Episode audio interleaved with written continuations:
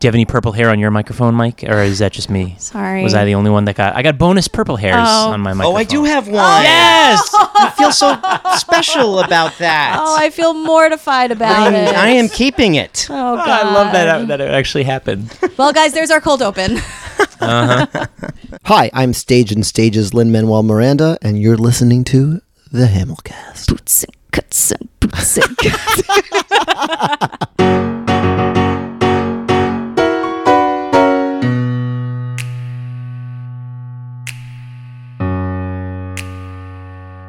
everyone. Welcome back to the Hamilcast. I am Jillian. Tonight, I am here with two mics. One mic, you know him. This is microphone one. this is microphone, Microphone two. one. And on microphone three, we have Mike Anthony. Hi, everybody. Hi, you are the bar manager at the Richard Rodgers Theater. I am. and just so much more than that. You are Oh. really, I, I have to say, truly like a shining light in social media, which can Oh be my gosh. so um, disheartening and just a time suck and an energy suck. But you are putting really beautiful things out there. So thank you for doing that. Oh, God, wow. Well, th- yeah. I, I mean, working where I work, it's hard not to see a whole lot of good, like all the yeah. time. Yeah. So thank you so much for for being here. I really appreciate Uh, it. this is absolutely my pre- pleasure. I mean, I'm having a little bit of imposter syndrome right now, like Oh, sitting same. on the couch where like Tommy Kail and Alex Lacamoire and Lin have sat. I'm like, Mm. and now the bar guy, who's also, by the way, I'm also embarrassed to be sitting here near your husband, who has made me this amazing drink, because even though I'm the bar manager at Hamilton, I am a terrible bartender. like, I do not know what Well, I'm doing. I think you mean to say mixologist because you, I, I've seen you in action before we kind of knew who each other were. I mean, I, I'm positive I've ordered at least one drink from Oh, you. That would that's impossible that I haven't.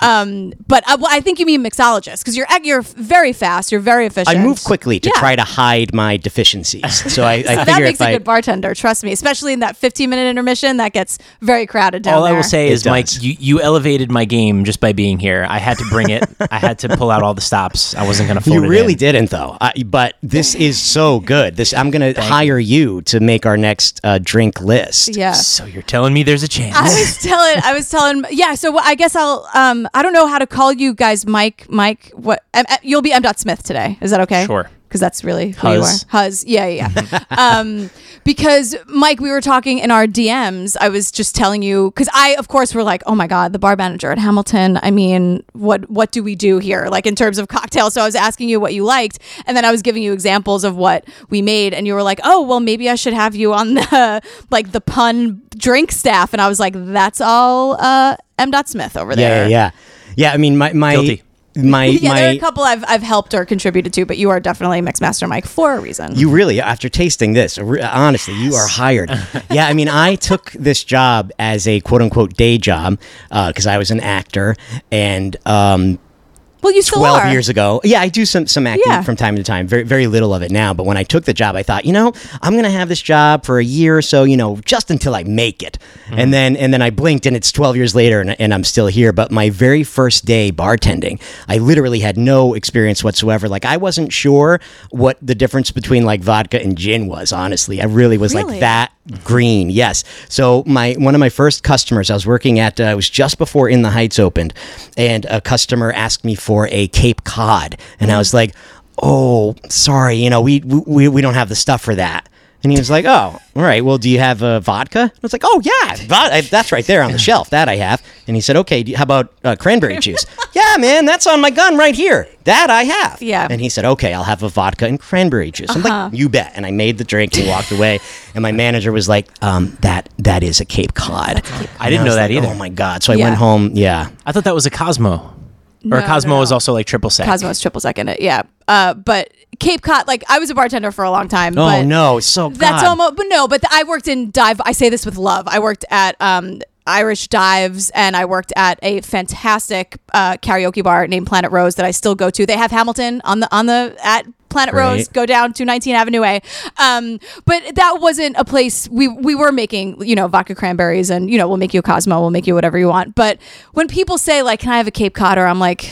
You could have just said vodka cran. Yeah. I'm sorry. You could have just said vodka cran. And in fact, if the title of the drink doesn't have the ingredients in it, I'm not going to be able to make it for you. So- um, but before we get too off track, because I want to also qualify what I was saying about your. Well, I'll just do it now, and then Mike, you can talk about the drink and say what it is and what it's named. Sure. Um, but when I was talking about your social media, I just want to make it clear for people who don't know, because it's not Twitter and it's not Instagram, it's strictly Facebook.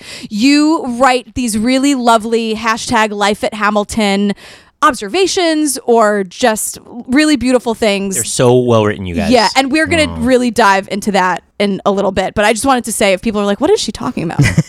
That's what I'm talking about. So follow. It's. I'm gonna say it right now for the first time ever. Social media. It's your Facebook is Mike Anthony 91. Is that correct? I think so. I'm like such a grandpa when it comes to this stuff. Okay, it is. It is. Is it? It is. Okay, is. thank you, Jillian. Um, so go go follow Mike now. I just wanted to you know just clear that up. Anyway, hey Huz, what are we drinking? Okay, so the title for the drink is very straightforward. Before we met, Jillian repeatedly heard from people, you've got to have Mike Anthony on because he is a guy with a million stories because of all the people that you deal with at Yes. the Rodgers. And so we just simply are calling this cocktail the story of tonight. oh, I love it. Yes. I love it. Straight up. Why make perfect. it punny when there's no need to be? No need. You That's know, perfect. it's kind of it's inspired because we just saw the show again uh, uh, this past Saturday's matinee. We got two large white wine sangrias the other day at the theater. Mm. Yeah. And they were delicious. And so I started with those and I just I just built on them a little bit. And if I was designing cocktails for you guys, I probably wouldn't have choose this one because there's too many ingredients and I know your cocktails are built for speed. Right. Right. Yes. Yeah. So the white wine sangria I think has 4 ingredients, maybe 3, and I have I added like 3 more. But it's 'Cause you just- could. but it's that as a base and then I just added like some did extra did you watch the person make it? Yeah. Yeah. Usually you guys just have like you got like a bottle of Sierra Mist right there, you rip the cap off, you pour a little of it, Yeah. and yeah, you go from there. Yeah, it's like it's like triple sec and some strawberry pucker and and uh, you know. m- Speaking my yes. language here, Mike. oh my god. I sort of make it a little bit different every time, so it, it depends. Uh, yeah, it's Good. It's So, jazz. so you are a mixologist. I don't know what you're talking about. I get a little afraid if somebody comes back at intermission and they were like, "I love that sangria. Let me have another one." I'm like, Don't "Oh, change a no, thing." I- oh God. um, okay, so let's talk about. So you work for the company is like Sandbar Concessions, right? Right. And so they. Uh, they're at a bunch of different Broadway houses. So yeah, tell me your story about how you got to the Rodgers, especially not being a bartender. right. Well, I, so I had I had um, just moved back to New York after getting my MFA in acting, and I was um, at that time I was temping, which was just like soul sucking, terrible work, like stuffing envelopes in a windowless room. And I was walking by the Richard Ro- Rodgers actually one night, and it was Tarzan, I think, at that time. And uh, I hear I, I- I had I had just left work, and I'm like walking with my head down, like totally despondent um, just like, what am I doing with my life? And I hear, Mikey!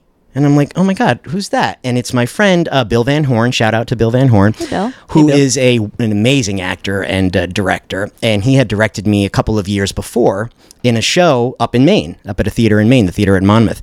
And um, I was like, oh my God, Bill. And I walked walked up to him and, and he was like, hey, you uh, you want to do a show? And he was directing Twelfth Night at that time. Oh. And I was like, yes, definitely. So so I did Twelfth Night with them. And as it turned out, the company was all were all employees of Sandbar Concession, this company that services the Nederlander theaters on Broadway. So we have eight now. Now actually, we have nine theaters on Broadway.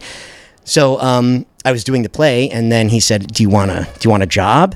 And like I said, the job that I had at that time was so awful that Yeah. I, yeah, I was like, "Yes, whatever it is, I will take it." And he said, "It's bartending," and I said, "Oh my god, okay, sure. Can you just tell me what vodka is?"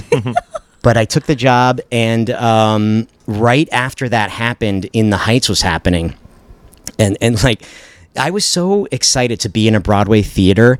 I, like one of my first days, I had walked in the stage door, and, and just doing that felt like magical. To be in this theater where so much magic has happened over its hundred year history, um, I and I walked onto the stage, and the ghost light is there, and I'm like lost in in just I'm just mesmerized. I'm looking out at the big, empty, beautiful Richard Rodgers Theater, um, and uh, like in my mind, I had just completed the greatest performance of all time, you know, and like and and sweat is dripping off my brow as I take my bow, and the audience is like going wild, and then I hear, "Hey, hey, get off the stage!" And I was like, oh, you know, suddenly, you know, broken out of my my reverie, and I was like, eh, don't know, it's okay, I, I- it's my first day, but I work here. I'm a bartender. Don't worry, it's they couldn't fine. Just let you have a moment. yeah. Jeez. And he was like, yeah, that's great. Get off the stage. Yeah, get to the bar. Wow. So, yeah, so I, I, I, I um, Like he was covering it with Crisco or something, Right. Or or, or taps. I know. Jeez. But um, then uh, later that day, I was we were there because the next day was going to be the um, first preview for In the Heights, which I had heard nothing about, knew knew nothing about. Should I tell this story? Do you want me to Yes, talk about this?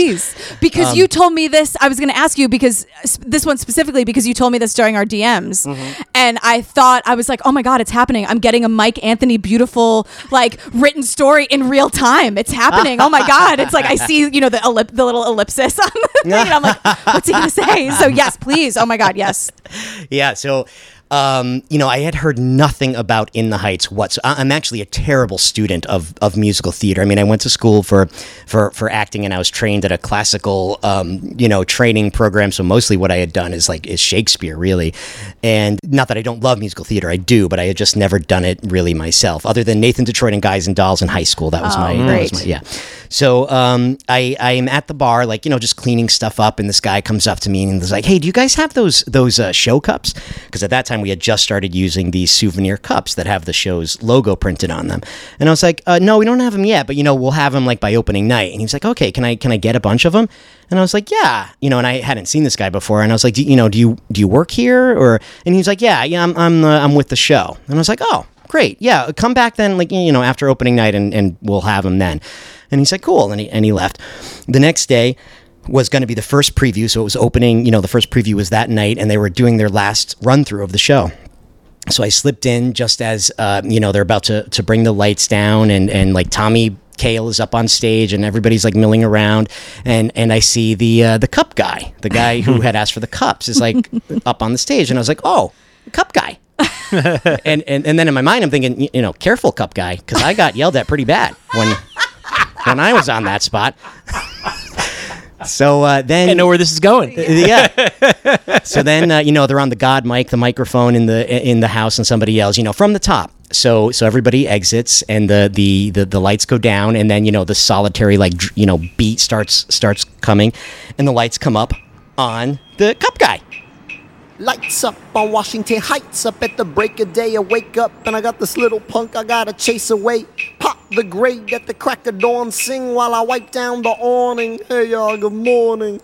Ice cold piragua, parcha, china, cherry, strawberry, and just for today, I got mamey. Oye, Piragüero, ¿cómo estás? Como siempre, señor Usnavi. I am Usnavi, and you probably never heard my name. Reports of my fame are greatly exaggerated, exacerbated by the fact that my syntax is highly complicated. Cause I immigrated from the single greatest little place in the Caribbean, Dominican Republic. I love it, Jesus, I'm jealous of it, and beyond that, ever since my folks passed on, I haven't gone back. God damn, I gotta get on there. Oh, the milk is gone bad. and and so I pick up a playbill. There was you know a stack of playbills ready to hand out to people that night, and and and I find out that this is. Uh, Mr. Lin Manuel Miranda, who is not only um, you know interested in cups, he also wrote uh, this show, and as it turns out, is starring in it. In addition to his interesting cups, Just yeah, he's a true Renaissance man. Likes the I'm souvenir cups. calling him cup guy the next time I see guy. him. Yeah. He's the cup guy, yeah. And uh, so I watched that whole thing, and I, I mean, like I knew right away this was like something not seen before. This was like a new thing. I can't describe like the the, the power of that show. And so I stayed that night for the for the first preview. And then by opening night, opening night was amazing because like a lot of a lot of those guys it was their first it was their Broadway debut. So there were a ton of family members, you know, there that mm-hmm. night and bartending I get to like meet a lot of them out in the lobby and Yeah. I you know I got to talk to a lot of them and, and everyone was so excited. And by the time 96,000 happened by the end of that number uh, there was like a standing ovation in the middle of the show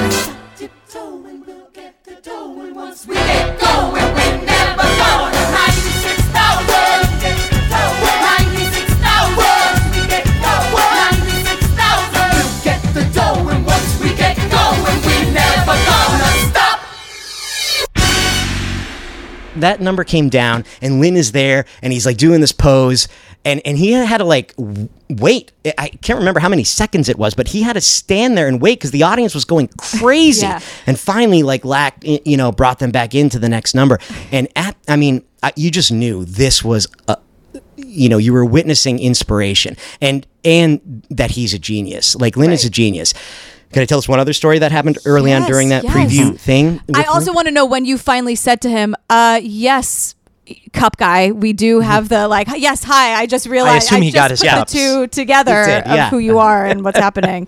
Mike, So- you can tell every story. You don't have, this is just you a can blanket. edit yes. you can just edit out any like, yeah I'm not going to edit Um, out anything but myself. Just you tell all the stories, truly. And my uhs and ums. You're you're really I don't know why you're so i haven't conscious heard a single it. one It's a New York thing. When you when you pause, or at least when I pause to think of something, I assume that everyone's bored, so you fill the space with I do and ums. no we're, we're, we're on the edge of our seats Yeah, wondering sure. what you're going to say next I do you flatterer, Mike Anthony. I do it coming out of laughing. I do it especially when I'm scanning the Patreon peeps questions. Yeah. I um a lot. And it's we horrible. we talk about how we circle back to the same story we just told to laugh a second time. Yeah, I do that. I think more than anybody you know, right? Well, I do it too. We do it together. oh, okay. Listen, I just did an interview with a, a, a theoretical physicist. He's one of the smartest people on the planet, and he said um all the time. All right. you are in very good All company. right, I feel good. better then. yeah. Okay, so so um, during the the the uh, preview period, which you know is about uh, about a month, um, one night the sound system went down right when the show was about to the, the curtain was about to go up. So it's now like you know ten or fifteen minutes past curtain time, and the audience is getting very restless. So Lin comes out on stage and he starts talking to to the audience members you know like just just basic you know small talk like where are you from? What do you do? Doing crowd you know work. do you have a dog? Yes exactly. And he talks to them for a few minutes maybe talks to 15 or 20 people or something and then he does this improvised rap. And I swear to God, it, w- it was like a 20 minute improvised rap using all of the information he had just gotten by, by talking to those people. And the audience was totally stunned. The show never went on that night, by the way. We never got the, they never got whatever the problem was fixed. So the show got canceled. But people, I was back out in the lobby by that point, people thought they had just seen something truly special. they got a one man version of Freestyle Love Supreme. That's what they got. happened. Yes, which was something I was unaware of at that point because, like I said, I, I didn't know who Lin was Right. before I saw him up on the stage that day, and I knew nothing about Freestyle Love Supreme or his ability to do that. So once I saw that, I mean, I was like, you know, you, you know he's a genius just by just by the, the lyrics and the music and, and everything he's put together just out of his brain. But what that night it was confirmed. Like his brain just works in a way that the average human brain does not work. You know, Yeah. he's just got this gift to be able to be saying one thing with his mouth while his brain is in the back, coming up with lines a few lines ahead. Yeah. So, like after the show opens, uh, the cup guy comes back one night before we opened up the house, and he's like, "Hey, do you know who I talked to about getting some of the show cups?" And I was like, "Yeah, th- that's me. Actually, we met a, a little while back." And he was like, "Yeah, yeah, yeah," which I'm sure he didn't remember. No, And I'm I sure he like- did. Maybe he did. I- Actually, with a brain like that, Yes. maybe he really did. Yes. And he was like, "Yeah, so can I get some of those?" And I was like, "Yeah, absolutely." And you know, I know that that a genius writer um, is often keen to get notes from the bartender. So I was like, you know, I've been watching the show, and it's really good. Lin, can I call you Lin? It's really good, but but I just do have some notes if you have a minute. W- what if we maybe take out the rap stuff and try it that way? And you know, he then he you know broke into a wide grin and just laughed, and I was like, seriously, you you you are just an absolute genius. I mean, you're an absolute genius, and he's like a, a super humble guy, you know, but really whenever I see him, you know, he comes in every now and again. I all I can think of is I wonder how many sentences I can say before he realizes I am not a genius. That's all that is in my mind. Imposter syndrome. Yes, Yeah, such big imposter time. syndrome. And I totally understand as someone who sat across from him, like where you are. For four hours. for a very long time. However, we were talking about that was I like had yeah, we had many moments as you heard, but he also is very kind. Like I don't think he thinks that, but I thought it when we were talking about just the basics of freestyling and how freestyling just in general is terrifying to the majority of people. That idea of going up on stage and also being able to listen so well. Like everyone in Freestyle Freestyle Love Supreme is such a great listener because every suggestion, we were just at their first preview on Friday. Every suggestion that comes up, even if it's not chosen for like the main point of the freestyle, if JMI heard it or C Jack heard it or Aneesa heard it, like they will bring it up 20 minutes later. Like they're just listening Yeah. and always using things. But of course, I was just asking you about like why I feel like it's very terrifying and I could never do it. And he was trying to say, you know, not to think about it, just be in the moment and the ums and the uhs and finding it and tripping up on that. Like, that's all part of it. And then he like freestyled a little about like our toilet was broken and like whistling and he's talking about our, our walk up and all this stuff. And then he threw it to me and I, lit- I forgot, Mike, I'm, I'm telling you, every word in the English language because he was like, and like to me, like Lin Manuel Miranda was like, you go now. And I was like, I could, I didn't know my name. I didn't know. I mean, t- that was the w- most uncomfortable, not uncomfortable, but I, I remember like s- f- my face feeling hot and sweaty, even in the edit. Like, how, how do I, I have to listen to this over and over and over again. And I did, I presented, I gave, I brought nothing to the table. Like Mike was beatboxing. Like I Oh, was just like, uh, uh, uh, I mean, it was just, I was lucky that I was able to beatbox because that sort of absolved me from other responsibility. Right, like Shockwave and Shockwave like taught me how. I got I had nothing. It was just that moment. I t- totally totally froze. Um and I don't think he was probably like, "Okay, she's freezing right now." But I really don't think he has it in him to be like She's a piece of shit freestyler. Like, I don't think he thinks anything No. like that. I think No. he thinks, oh, this is someone who, like many people, are they're terrified of freestyling, and I'm here. And he knows it was a big deal that he was here. I think he's very Oh, aware. I mean, to to in order to write the sort of stuff that Lin writes, you have to be a, a- an empathetic, compassionate person, yeah. right? In order to write Burr the way that Burr is written as a real human being, who by the end you are feeling for, Yes. you have to be a pretty good dude, Right. And Lin truly is like this is something I can say about Lin and Chris Jackson, um, when because I I I. I was doing in the Heights, and then you know, still there twelve years or whatever, however many years later, when when um, Hamilton was happening, which was, was you know obviously took the world by storm, Yeah. and they were exactly the same people as they were when I met them. Like they're they were just the sweetest, kindest people. The ice machine is in the is in is in the back uh, where a lot of times the actors just sort of hang out, and they would always be back there. Like Chris and Leslie would be back there having these you know intense conversations sometimes, and uh, you know I'd go to get ice, and I was like getting ice like one one thing at a time, just, staying there as long as I could Yeah. to like listen to. And they're like, "Why is this guy taking so long to get his I ice?" just I don't want to crack the ice because then it melts more in the drink. You'd, if you were a bartender, you would understand. Leslie If you were a mixologist So- like Mike and I, then you would know why this ice Yeah, gathering this is, a taking me so long. Just don't worry. You do your job. I'll do mine. yeah. But they were um, they were just the sweetest people. And and when Hamilton was getting ready to move into the Rodgers, I ran into Lin one day standing in front of the um, the marquee and he was just taking a picture you know and he was like a, just like a little kid like you know the picture of his his show was up there again on broadway and yeah. You know, at the Rodgers, which was so important. Yeah, it's it's it's an interesting. It was an interesting thing to see because you know Hamilton was uh, just this juggernaut, right? It just became this phenomenon, and 46th Street was often like almost literally closed down because of the ham for ham Oh, that yeah. was happening, and and and so on top of the doing the show, Lin is coming up with this stuff every single day, but you know he to you open up those doors and there's that insanity you know and this incredible energy but then back inside the building where it's quiet i mean th- these are just human beings and watching them sort of deal with with that was an interesting thing you know I'm sure. Yeah. i remember one day like david like w- literally running away Uh-huh. down the street because fans were like getting crazy Beatlemania. It's like a Hard it Day's was Night. that's what it was it was beatlemania Really? yeah yeah Daveed Diggs like running down the street, like Oak, like the Sons of Liberty running down the street Yeah. instead of the the four the four Beatles. You know, Yeah. it's crazy. It did get a little nutty, you know. Like we, we have we had a we have a softball team that I play on. Yes. And with Mike Moyes, you know, who, who Yes, who- yes, yes. And Chris played a little bit early on. And by the way, Chris and Mike are both unbelievable athletes. Mike can throw a 90 mile an hour fastball. I don't know if you follow sports at all, but that's like That's a super lot, right? duper a lot. Yes. Yeah. Mhm. And he was scouted by I think like the White Sox and the Blue Jays Yeah. maybe like the dude on top of being, you know, an Plunking out musician. Phantom when he was four Yeah. years old, like by ear. I mean, Mike Moyes is just a force. all, they all of They them are, are. yeah. I mean, really, just truly incredible. Another, another reason, which is why am I on this couch? All of these people you've had are so, like the stuff they can do, it's just unbelievable. But anyway, we we're, we Lin came. Uh, the New York Times ended up doing an article about our softball team because we were undefeated in that first season up until the very end.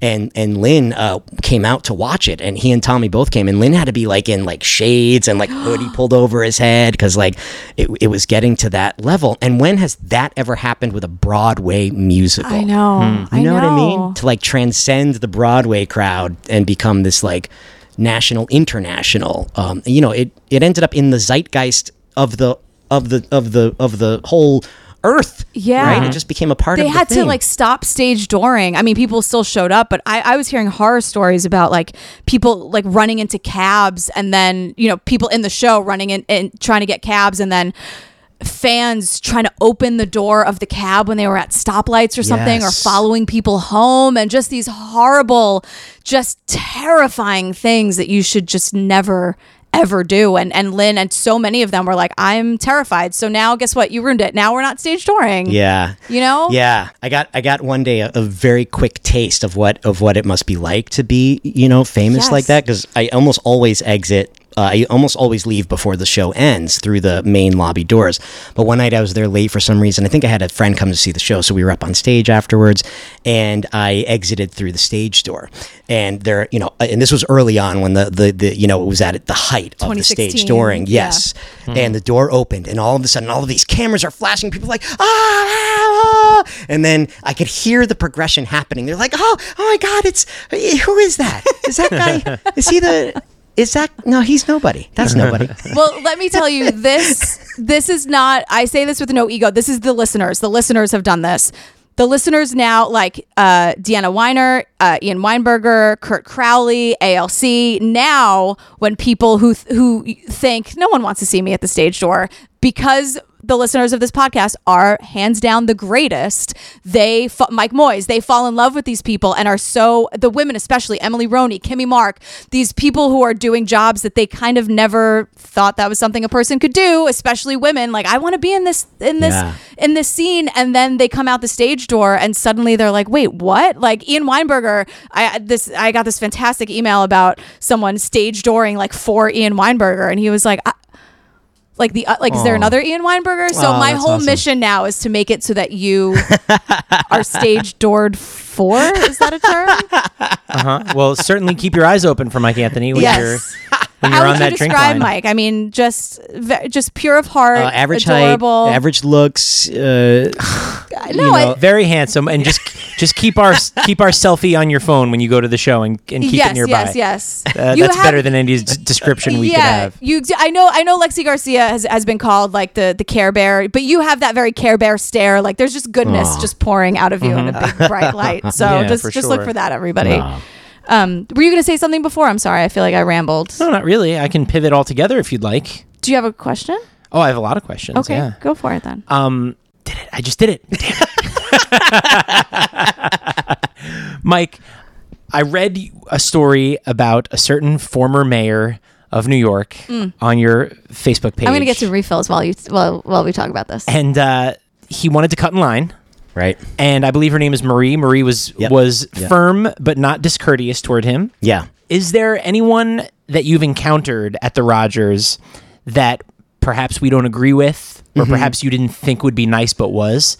Like, Hmm. like, can you give me an example of someone that surprised you? Yeah, well, I mean, there has been a lot of stuff like that, uh, especially meeting people that I don't agree with. I mean, the big one would be Mike Pence. I don't. Maybe I should. The inf- the I infamous I should go Brandon into that Victor or Dixon uh, letter. Yes. fine. Even if even if it Yeah. Well, I'll, I'll just quickly address the Giuliani thing. Yeah. Um, yeah. So Giuliani, who's been to the show twice, this was a couple of weeks ago at intermission. You know, cut the line and came right up to my my uh, bar partner Marie, who's the sweetest woman on the planet. You know, Marie is just a real kind-hearted, beautiful human being.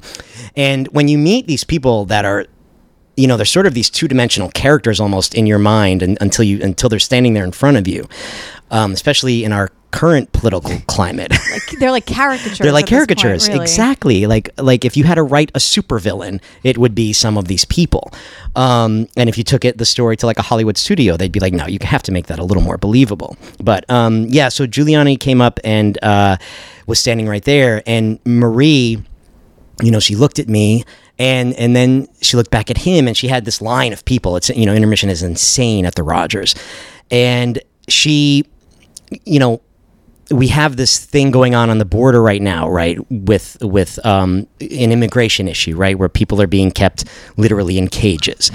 And Marie is from Nicaragua, so and her dad is an immigrant, her dad and a doctor, by the way, who has spent once he immigrated to America, spent has spent the rest of his life. He's now in his eighties, uh, s- saving people's lives as a doctor. So m- for Marie, this is a very personal thing, and and j- and the thought of these kids uh, on the border. I mean, it's hard for me to even think about right now without getting emotional about it. So. And Giuliani is a person who is sort of defending this whole thing right now, right? So in the moment, it, it it was very hard on Marie, and so he's standing there, and she decided that she didn't want to. Um, she wasn't going to serve him before she finished the people who were in front of him, which it was hard to do because he's standing right there staring at her. And eventually, he gave up and and he he walked away and she she finished you know serving her people now he did come back afterwards and marie was as polite and kind as as a human person So he got on the be. line. he, he actually gave up and went back into the alley and waited until the show was about to begin and then came came back and and got his drink so it wasn't that she was rude in any way um, but in her i was so proud of her in that moment it was like this little small act of resistance but it wasn't small i mean in that moment it's really hard to do and uh, for me the biggest one so this mike pence thing right which is um, I know is this big deal. And this is why we're talking to each other right now, is because on that night, I ended up writing something on Facebook, and I didn't really understand Facebook that much. And I had, I guess it was set on um, public, so people could just could just share it. And I wrote this little thing and ended ended up sort of going viral. But what happened was um, Mike Mike Pence is a very uh, religious guy, and he has certain beliefs, um, especially uh, with regard to uh, people who are gay. Um, And as you, I'm sure, are aware, there is a large representation of LGBTQ um, people working in, on Broadway. Yeah. So when he came that night, you know, the Secret Service comes and, and, and they're doing their final sweep. Ev- everyone, the audience is all seated. So we're in the lobby and it's just a couple of us. And I was the only straight white guy in the in the room, which felt like weird weird to me, you know. And I'm standing beside me. I'm, I was actually standing in the middle of two people. Both of them are, are gay. And the the one standing to my right, who is a very good friend of mine, I've known her for years. Her name's Christine, and she she was crying. She was actually overcome in that moment. She didn't realize how how powerful of an experience it was going to be to have Mike Pence there, um, who you know believes in like conversion therapy and like you know all of this kind of crazy stuff. Um, so he he they get the okay, and he's walking over to us, and I don't know if it's because I was the only white guy there. Maybe maybe he was, uh, you know, I don't know, but he was coming to me to to shake my hand, and in that moment, like I'm a I'm a super friendly person, and I believe, um, you know, just in, in being good and kind as often as is humanly possible. And like we were talking about before, when that person is standing there in front of you, they're no longer this two dimensional villain. They're a human being. Um, who got the way they are for some reason, right? And I don't know everything that that man has been through or that any person has been through. Um, but I'm sure there are things that he, maybe he's not even aware of that have made him who he is and afraid of whatever things he's afraid of. So, anyway, in that moment, she's crying bes- beside me. Now, not long before that, the, the shooting had happened at Pulse, and um, Lin gave his speech at the at the Tony Love Awards. is love. Love is love is love. I'm not freestyling, I'm too old. Uh, I wrote you a sonnet instead. Yes! My wife's the reason anything gets done.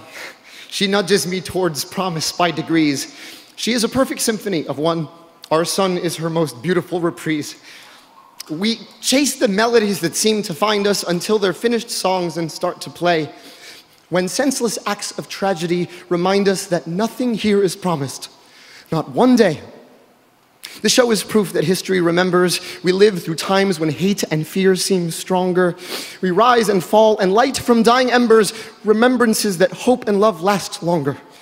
And love is love is love is love is love is love is love is love cannot be killed or swept aside. I sing Vanessa's symphony. Eliza tells her story. Now fill the world with music, love, and pride. Thank you so much for this.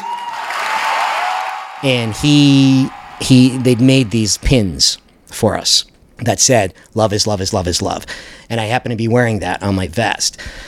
So as he's coming over to shake my hand uh, I, I had my arms folded and instead of shaking his hand i just pointed at the i just pointed at the the pin.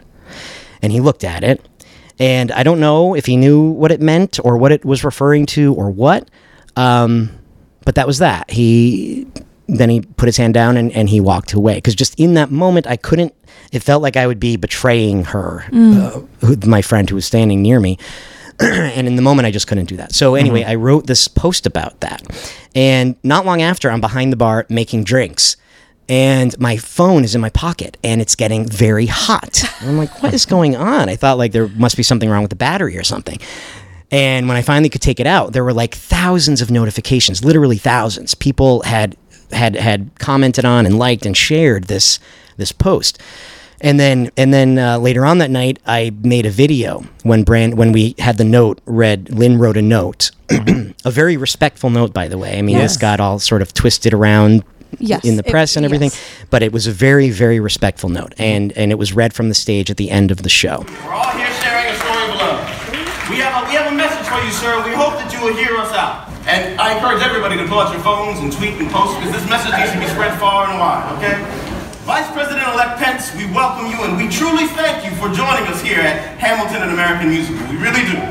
We, sir, we are the diverse America who are alarmed and anxious that your new administration will not protect us, our planet, our children, our parents, or defend us and uphold our inalienable rights, sir. But we truly hope that this show has inspired you to uphold our American values and to work on behalf of all of us. All of us.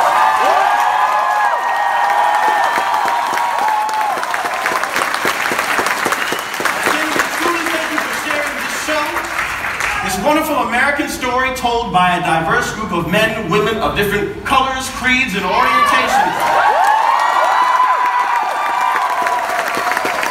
We truly hope that you heard our message, sir, because you are going to represent all of us. To that end, ladies and gentlemen, we also thank you for joining us and in that message of solidarity and truth and standing with your fellow man in any and every circumstance, no matter our differences, we are asking you to join with us, as well as the other Broadway companies around the world, to help support an organization that we support money for, we raise money for at this time of year. It's called Broadway Cares Equity Fights AIDS.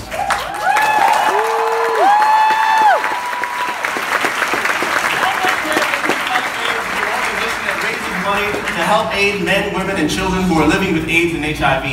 But this money also goes to help a number of other wonderful organizations like the Phyllis Newman Women's Health Initiative, which helps women who are struggling with cancer.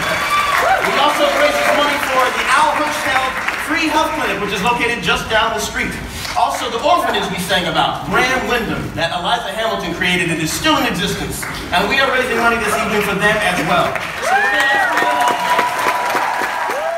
and I I had a live video going on it, and hundred thousand people were viewing it, and I was like, that must not be right. Can that be right?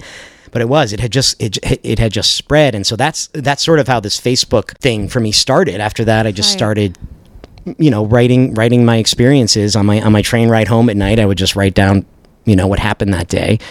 And uh, and does that answer your question that you asked me like a half an hour ago? I'm so sorry. So, no, It, that was an, a fascinating story. The question was, has anyone surprised you? I mean, were you surprised by his by his sort of courtesy or his deference at Yeah, is there anything on the other side of the coin where it's like, you know, it was awesome? yes, there is. I mean, There I guess is. it's nice that he didn't like sneer at you or whatever, but he, you know, if he, He did not. If He you did come to New. York City and then you go to a Broadway show, you better be prepared to not right, right. And meet the a happiest reception if you is- espouse those views. Right. I, I mean, because everyone, what happened was when the vice president walked in to the house, um, people saw him, and there was an immense reaction from from the audience. You know, it was uh, mostly. Um, it, it was, you know, a little bit of a mixed reaction, but you're in New York, which happens to be a very, you know, a- on the liberal side of the political Right. spectrum. There, you know, Yeah. But everyone wants to see Hamilton, so you kind of never know right? That's true. audience. You you, know don't. You don't. And the last thing I'm about is trying to uh, divide people up. I, you know, I don't want to do that. But the audience, I, I will say, was you know there were a lot of um, there was a, a large reaction. People knew he was there. Is the point? Right. And when so when the king came out, it felt to me like he was looking right in that section.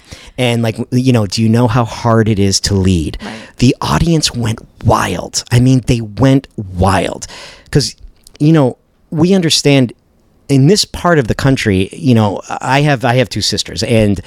My, my my sister who's very close to my age she literally spent the day after that election sobbing right she was literally sobbing it was for a lot of people a, a, a trauma that that a person who had said some of the things he'd said, particularly about women, um, and and other minorities, and and and who had openly mocked a reporter with with some sort of physical um, Yeah, uh, the- I mean, struggle. yeah, the list the list The li- goes yeah. on. It's just Yeah, for a lot of people, it was a a, a a- a bit of a trauma to have that happen, to have that election happen the way that it did, and people were in uh, in sort of in grief. It Yes. seemed like to me, and Hamilton on that night became one of like the public faces of the opposite side of that coin. Yeah. It felt like, and it was so like the again the meta aspect of this like they're portraying the room where it happened right in 1770 whatever.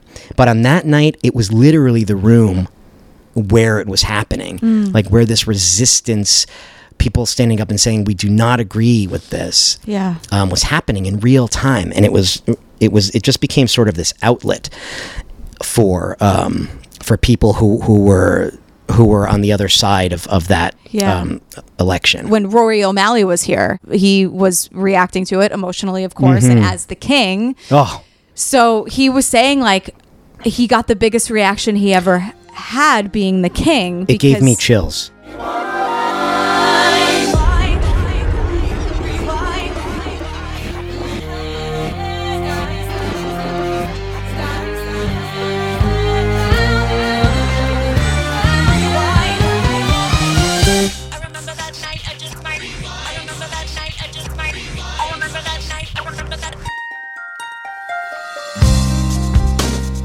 Yeah, I mean they they stopped the show. Yeah.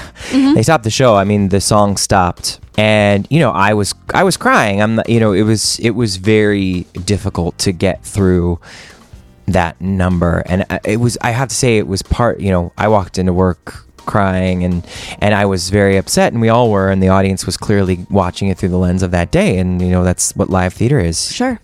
and they stopped and I conducted them through the da da da da da. And so I made sure that they all sang and I was kind of I collapsed into a dresser's arms very dramatically as I left. But it was a very emotional moment. And I remember having a conversation with Tommy Kail afterwards in my dressing room saying I'm just scared that the king isn't funny anymore. When he's saying you'll be back Yeah. um, you know, you messed up. and when And you know, it's hard not to. It's hard. It was hard that day Of to course, that to day, I not mean. to not be like, wow, he was right. Um, and you know, it's it's still hard, but you, I slowly could see that the audience needed the king. Mm-hmm. It wasn't taunting them anymore. That they were able to laugh and needed to laugh Mm. at this crazed man with a in, tremendously huge ego. Yeah.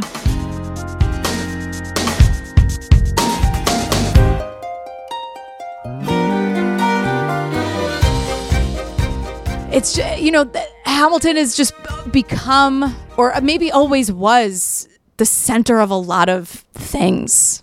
You know? Yeah, yeah, it really was. It, it was this sort of crazy um, co- coincidence, I guess, that this show was was happening and coming to the forefront of of, of our um, awareness at the same time that these Right. campaigns were happening. Um, you know what I mean? Because it's it's a show about politics, and there aren't many of those on Broadway. And not only is that, it's this revolutionary show about the revolution. It's this amazing, never before witnessed level of genius about the founding of America and what America is supposed to be about. Right. At the time that what America is supposed to be about is in a lot of people's eyes being threatened. Right. And yeah, I mean, I, I think about this all the time. Like when Giuliani was there, the first time that Giuliani came, um, he came to me. When, And when was his first time? I'm curious. That was not long, I think, after the election. I can't remember exactly, but I, I think that was because I would think that people are also part of it is also like, I'm sorry, Mike Pence, are you lost? right. Like, ha- I mean, it feels like it goes against everything. Like, he's one of the people who's like, I, I just can't see that show because like people of color are playing our founding fathers. I'm. He just seems the, like the type. He Right. wants to electrocute a lot of my friends. I'm so sorry. Like, Right. I'm passing that judgment. So it's kind of like, is that's that a why- photo op? No, that's that. I think that's why this. Well, I don't know if it was a photo but that's why the statement was so hopeful in nature. Like the point of the statement that Brandon Victor Dixon read was, Right. you know, I hope you got something out Sure. of this. Yeah. So I just Mm-hmm. I I appreciated that it took on a hopeful aspect. And even Mike Pence wasn't the one trying to stir up the shit after wasn't. the fact. Nope, like he wasn't. His He wasn't. statement really was, "I really enjoyed it. I don't Yep. like." He, And I think he said something to his daughters when he was getting booed, and he said something like, "This is what democracy sounds yeah, like." Yeah, that that's become that's is yeah. that, would- true, or is that a yeah, sound? that is that like I'm- what, what C.J. Cregg would have said in The West Wing? Right. I, I don't know. Was that, was True, that a- I wasn't was that a spin team? Was that Sam Seaborn? I don't know about yeah, that. Yeah, that one I'm not sure. There, there I, I do believe that because they tried to get him out fast. His team Sure. tried to get him out. Now, this was during Equity Fights AIDS, right? So there's always a, a, a speech made at the end of the That was of the show. Broadway Cares It was too? during Broadway Cares. Seriously, Mike Pence, were you lost? Right, right. So for for people who, but I, I'm, I'm I know I'm sure your listeners know what what that is. That there's Yes. Broadway Cares. Yeah. So so that was during that time. So a speech about that is always made at the end of the show. Sure. Um, it wasn't like they were doing this thing that was you know they weren't like stopping the show in a way it was not going to be stopped anyway. It was at the end of the thing. Exactly. Right. And as soon as uh, they addressed the vice president um, elect, he was the vice president elect at that point. Um, th- his team tried to get him out of there, and I believe they had him sort of in the in the in the uh, you know the house house right out of the main house, like in the in the hallway. And I think it was him that stopped to listen. I think. Um, which, to his credit, if that is the case, Right. and he and he stayed and listened to the to the letter. That that's that was the story that I heard that he did. And as you said, he was not the one who who stirred up all of this stuff. It was the president elect who caused who tweeted about this. Whatever. And after that, the next day. Whenever that tweet went out, there were protesters for nights and nights Yes. outside, Yeah. and we were getting my my office is right across from the phone room at the Richard Rodgers, and the poor woman, Jessica, who had to get those phone calls, w- th- th- like literal death threats. You know, like the, it brought out the craziest of the crazy. Yes, I yeah, I, I've heard a lot. Just there was a lot of like different protocol in place for a while for everybody at the Yes. theater. Yes. Yes. There, there was. Yeah. It was really something. But Yeah. on a positive note, you Yes. asked. Yes. for And also, I'm not defending my. I don't believe in anything he believes in, so I'm not saying think like that's clear. It's fine that he whatever, if any, you're you're uh, like the lesser of all the evils, whatever, God, whatever. Jillian. You talk for a living. Everyone knows your opinions. They're all pretty I know, clear. and believe me, they have opinions about me. But um, let's see. Uh, yeah, I am a big uh, a big Boston Red Sox fan, Mm-hmm. and um, when I was a kid, Roger Clemens was like my hero Mm-hmm. until he, of course, got traded to the Yankees. Are you guys Yankee fans? No. You're here. No, you're not. Okay, Mets fans. Mets. Oh, okay. Oh, so we can be we can be pals. Right. Oh, wow. Yeah, So uh, yeah. Oh yeah. Is that '86 when they beat the Red Sox? 69 and 86. Yeah. Okay. Ooh, sorry. So no, no, no, no, it's fine. um, so That one's uh, kind of on you guys. totally. oh, poor Bill Buckner. No. I still feel bad about it. He was he was great in Curb Your Enthusiasm. He played himself. Bill Buckner was so great, yeah. Wasn't he? Yes, and he became He caught the baby. he took it so Yeah. well. Curb Your Enthusiasm. Yeah, but, but, but, that, That's right. But, but then another ball went through his hands, right? Wasn't that the thing? It went out the window. Some He very. redeemed himself by, by saving the child. Yeah, he ended up being I such a the good baby sport. part. I just Yeah. remember that he just redid. Good, It's more of a football style catch if you're splitting hairs. But you know, it's fine. anyway, Mike, but you were uh, but um, yeah, Roger Clemens, uh, when he got traded to the Yankees, you know, he broke my heart, and then he became the biggest villain in my little young life, you know. And he came to see the show, and he was the sweetest guy. He was such a nice guy. I mean, everyone I think is sort of on their best behavior when they're when they're at Hamilton probably because you know especially during the time when celebrities were coming every single night I couldn't believe who I would look up and see I mm-hmm. I mean And they were all coming to the bar themselves. oh yeah That's kind of oh yeah I was going to ask Interesting, about that too. If you're high profile, do you do you send one of your entourage? Yeah, to the well, bar if you're so you don't like- have to be in, in the lobby mixing. Beyonce sent someone like uh-huh. Beyonce did. You know, yeah. I guess if you're at a certain level, you do mm-hmm. that. But I, I mean, I've met so many uh, of uh, the people that I've loved, like and and and had some convert, like Mark Ruffalo, for instance. I love Mark Yeah. Ruffalo. Zodiac is my favorite movie. God, I love guy. him. Thirty going on thirteen going on thirties, Mark. He's the gr- he was amazing, right? He Oh my so God! great. Like even ni- even kinder and more lovely than than you would think he would Awesome. be. So this means I can have Mark Ruffalo on my podcast because oh yeah, saw Hamilton. Oh, he would come. He would come. I have no doubt he, he would came come. from theater too. He's a theater guy. Oh my oh, god! f- definitely. and I do another podcast about true crime and Zodiac. Spe- All right, Mark, come on. There on. you go, the Let's go. Let's hang out. What do you drink, Mark. Mark Ruffalo? Let me know. I can't remember what, but uh, whatever he drank, your drink will be better than the one that I made for him. I can tell you that. Well, thank Um, you. wait, tell me the Mark Ruffalo story. He was just the greatest. He came. I think he was there for. Um, we had a a, um, a night a a special show for the Democratic National Convention. Mm-hmm. And that night was unbelievable. Like I literally had to say, um, "Chris Rock, can you move, please?" Because I, I had Chris Rock, Ed Norton, and uh, Ethan Hawke came What? to. They were there. Yeah, The three of them walk into a bar. It sounds like the I know it sounds like a, it sounds like a joke, but they were standing there and and and drinking, and then I, I literally at one point had to ask Chris to move over because like they were just blocking the bar. Um, and you know, the, God, there were so many people there that night, and and that was a special night because of because Obama was coming. Um, and that was the opposite side of the Mike Pence experience I experience was for going me. to ask you about this. Oh so my I'm God. You're just going in on it. yeah this this was like you know for me i i, I lived in new york um, and i was actually working in the world trade center uh, as a temp and on 9-11 i was working three days a week and i was off that was a tuesday but like my mom never never knew if i was on uh, working or not God, you know yeah. So that day it was like you know nine something in the morning and i was still in bed and i get a phone call and as soon as i answer the phone my mom starts crying hysterically which I soon learned was from relief. Yeah. You know, and I was like, what's going on? And so she told me. And uh, my girlfriend at the time was working in the Chrysler building, and they had a clear view downtown, and only only one plane had hit at that point. And um, so sh so we're on the phone, and she's like, "Did you hear?" And I'm like, "Yeah," you know, thinking this is some terrible, awful accident. And I'm watching the news at that point, and over the phone, I he- she screams. They're screaming, and I'm like, "What? What? What?" And there's like this slight delay on my, you know, that like the, the the video is streaming over the newscaster's shoulder, and then I see the second plane hit. Right, so we immediately know that this is not an accident, and and uh, you know, so that was just the worst day of my life, obviously and Heather, my girlfriend at that time, had to, you know, they shut the city down, and she had to walk over the bridge. We lived in in um, Woodside, Queens at that time. She walked over the 59th Street Bridge to get home, and you know, just like fell into my arms. And I don't even.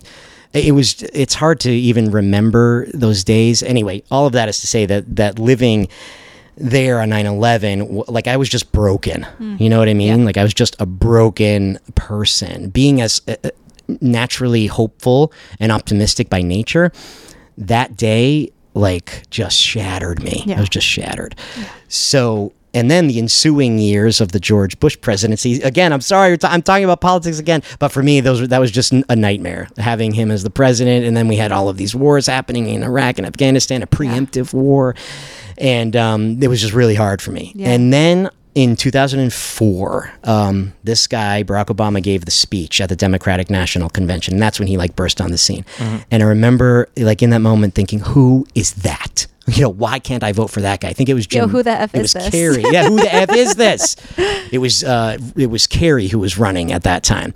So anyway, when he was running, I was like, "There's no way. I, we're just not there yet as a country." I didn't think. You know what I mean? Like I, I didn't want to get my hopes up too high, but I was a huge Barack Obama supporter right from the very beginning, and did not think it was going to happen. And when it did, it will like like it just changed my my life like overnight. Like waking up every day with him as the president, I felt like I could breathe again. you know what I mean? Like we went from from all of that other stuff to this like poet as a president. And when he walked out on that stage that night to, to give that speech in Chicago with like such an unbelievable historical weight on his shoulders and the way he stood there and his family and so easily shouldered that like I was in tears as soon as he just just watching him stride out onto that stage. And then he gave the most beautiful speech I've ever heard in my entire life. And the whole yes we can thing you know and the video made by the black eyed peas you know with the yes we can on it which if you haven't ever seen that like you google that. It's this beautiful video.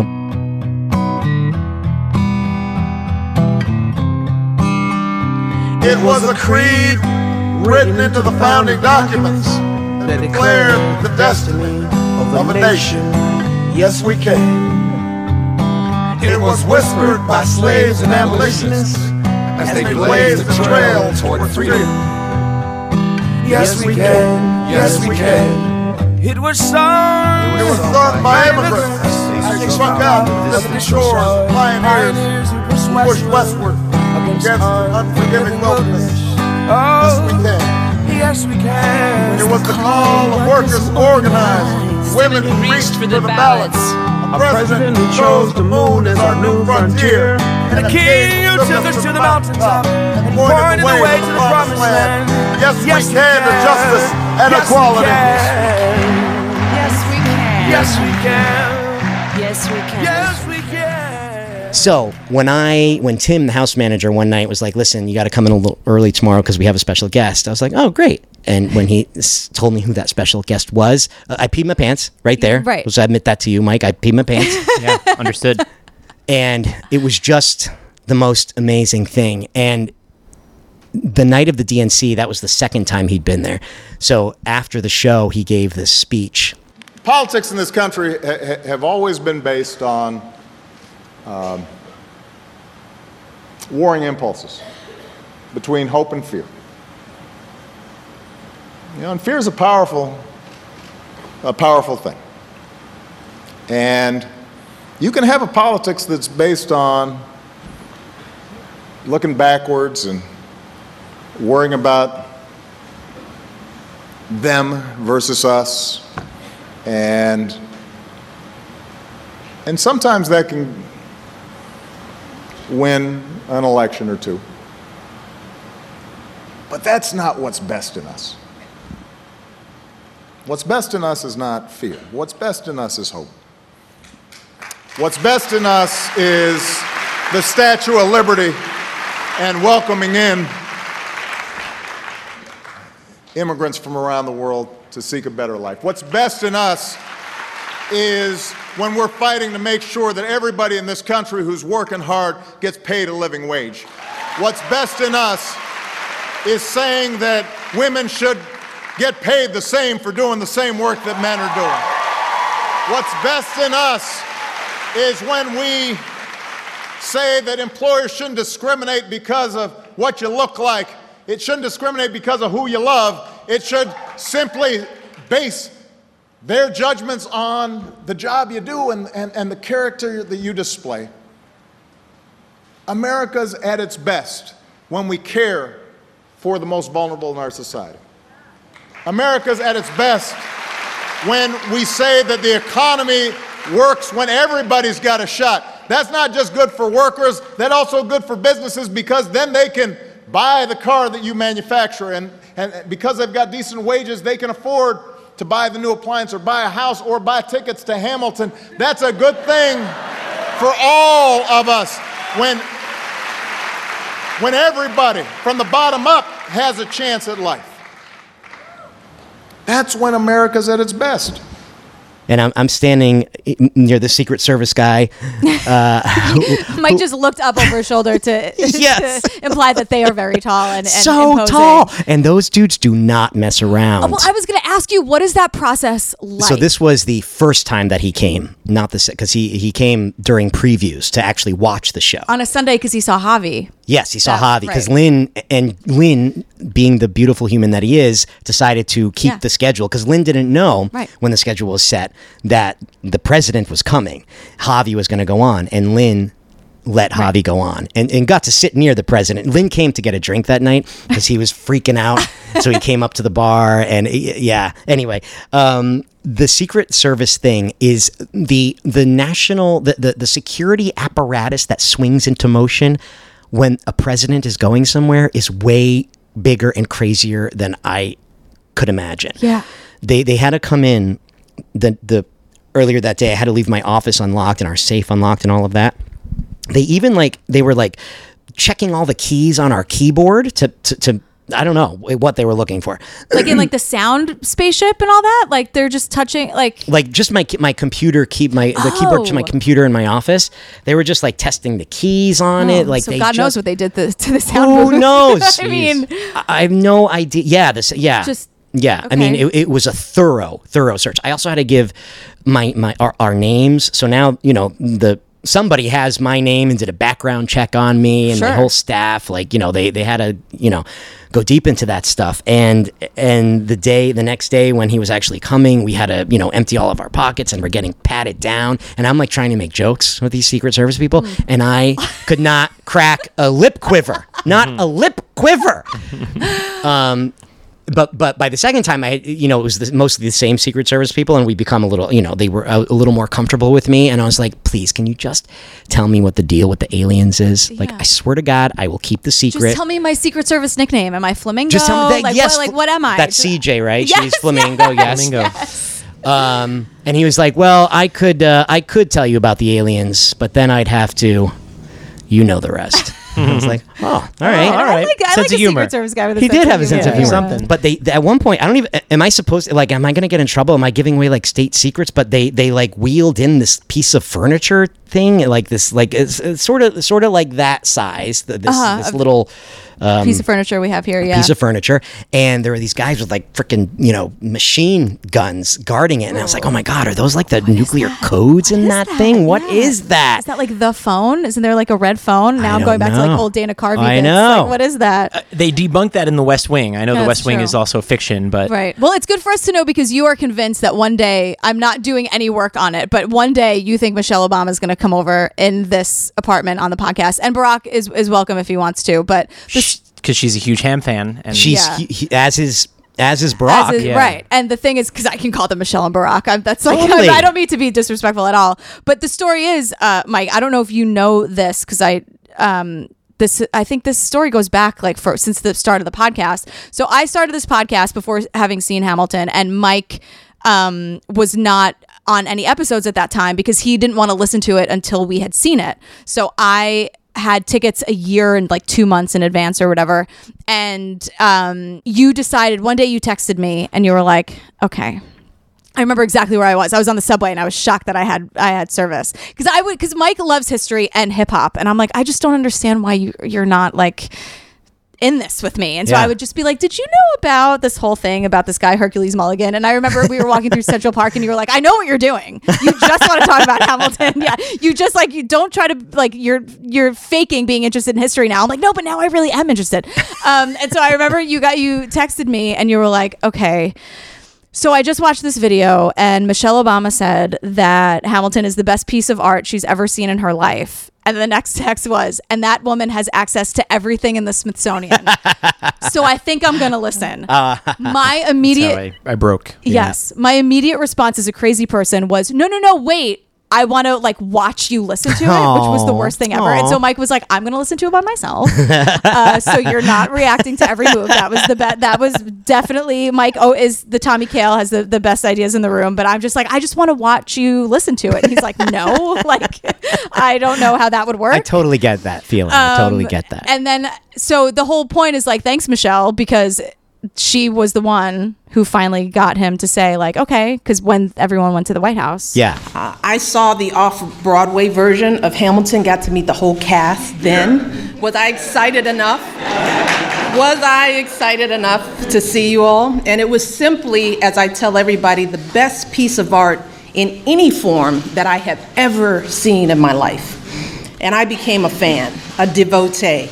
Uh, the cast, man, made up of such diverse, talented, oh gosh, people that I, I'd ever seen. Um, the show is creative, it is hilarious, uh, it is memorable, and I loved it so much that I saw it again when you guys went to Broadway. I don't think I came backstage, I snuck out. And then I made my husband and my children go see it. You guys got to see them. And of course, my children, because I loved it so much, they were like, it couldn't be that good. you know, that you know how you all are with your parents. If your mom likes it, it can't be cool. I raved about it so much, so they went in very skeptical, but they came out true believers, like everyone does when they see the show. I love like wa- watching people watch the show. It, as crazy as that sounds, I love to do that. When when Barack came, the again Barack, I know. because we're well, and, and so I did get to that night.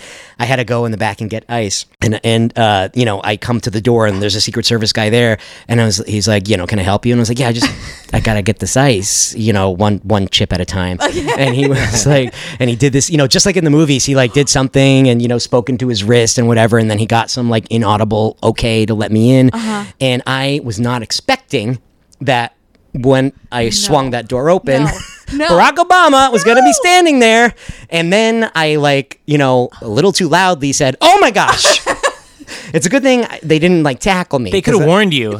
I know. I didn't realize he was because they had set up this uh, that back in that alley is where they set up like the safe room or whatever, and it's right near where, where I was going. So I swung the door open, and it and he was there, and I was like, oh, oh my god! And then I can't even remember what I I remember saying something about the aliens that because I had made that joke to the Secret Service. I was like, oh my god, you have no idea joke. what an honor this is. I just you you really changed my life when you became and the speech that you gave, and I I'm just really excited right now. And I told the guy about the aliens, and but anyway, the thing is, I just have to get this ice, but I'm just really it's a, the honor of my life to to meet you, and.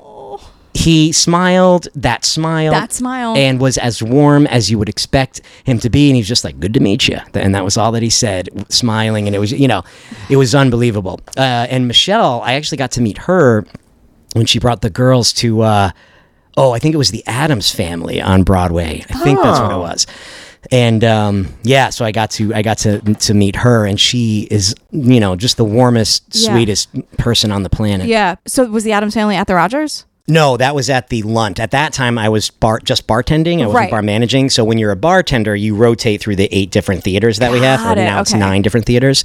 So at that time i was bartending. Thank you so much mike. Of With mike's the pouring me more of this amazing drink of his. No, it even looks um, pretty. It r- does look beautiful. Yeah. I was saying to to, to uh, Gillian and Mike that this is such a great idea, uh, providing these drinks because if you have someone who who is in any way timid by the e- by the end of the second drink, you know they're telling you their deepest, darkest. Like I'm about to tell you about my first heartbreak. Great, let's in- do in- this. in high school. Um, like- but also, yeah, I I love that. But also for the uh, the Aaron Clemens out there and the, the Tommy Kails out there who have not imbibed. Look, we, Right. we, we still went in. Tommy Kails. yes, you d- yeah. So did you cross paths with Michelle at all? Yes, during I was just telling Gillian that she came to see. I think it was the Addams. Oh, it was the Addams family, right, Um, with with the girls. He- He didn't come to that. It was just Michelle and their daughters. What was he doing? Oh, right, running the country. Right. I'm sorry. God, I'm sorry. Um, so yeah, so that was the deal. And when you're bartending, you can you rotate through the houses. But I, I've been managing now for the past like five years. So now the Rodgers is where I stay. So I was there for all of If Then, which was the show before Yes. before um, Hamilton. yeah, and- good old Anthony Rapp. Anthony Rapp. Yeah. Yeah. So did you say anything to her? Yes, I, this was this was a long time ago, and like my memory is so bad, and I can't remember remember what what was said. I was, and I was also starstruck. You kind of black know. out in that moment. Like, yeah, yeah, totally. Uh, I just remember the fe- you know you, you remember the feeling that people give you Yeah. more than the the actual words that are said, and the feeling I got from her was just you know incredible warmth and kindness, and you know they are the real the people that you know politics is such a contrived thing, right? Like. You know, we know from watching The West Wing that Yes. so much of that is, you know, it's it's it's cultivating stories to put out to the to the world. But um, those two people, in the brief time that I met them, when there were no cameras around, it was just them, were as warm as you think they are. You know, they truly were. yeah. That's Yeah.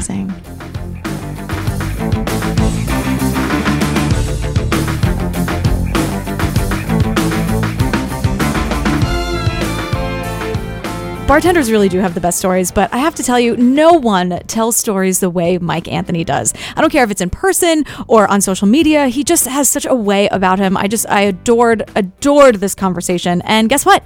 There are two more episodes coming your way. Next up, M. Ant talks about seeing Hamilton for the very first time. We get into the Richard Rodgers ghost stories. Remember in the 100th episode when Emily Roney, the dresser, was talking about all the haunted happenings in the Rodgers? Yeah, we get right back to that. And we're talking about Chris Jackson's final performance. We get into questions from the Patreon peeps. There's a lot going on. So stay tuned for that.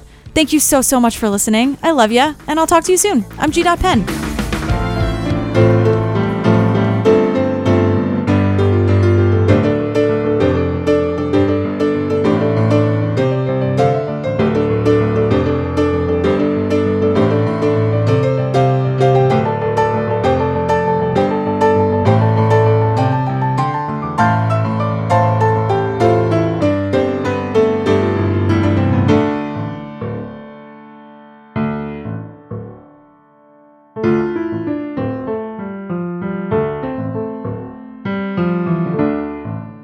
Hamilcast is brought to you by my love of the thing, TM, and my complete lack of chill. Please join me in raising all the glasses to Sir Alex Lacamoire for generously making my intro music and this custom Yorktown arrangement that I will never, ever get over.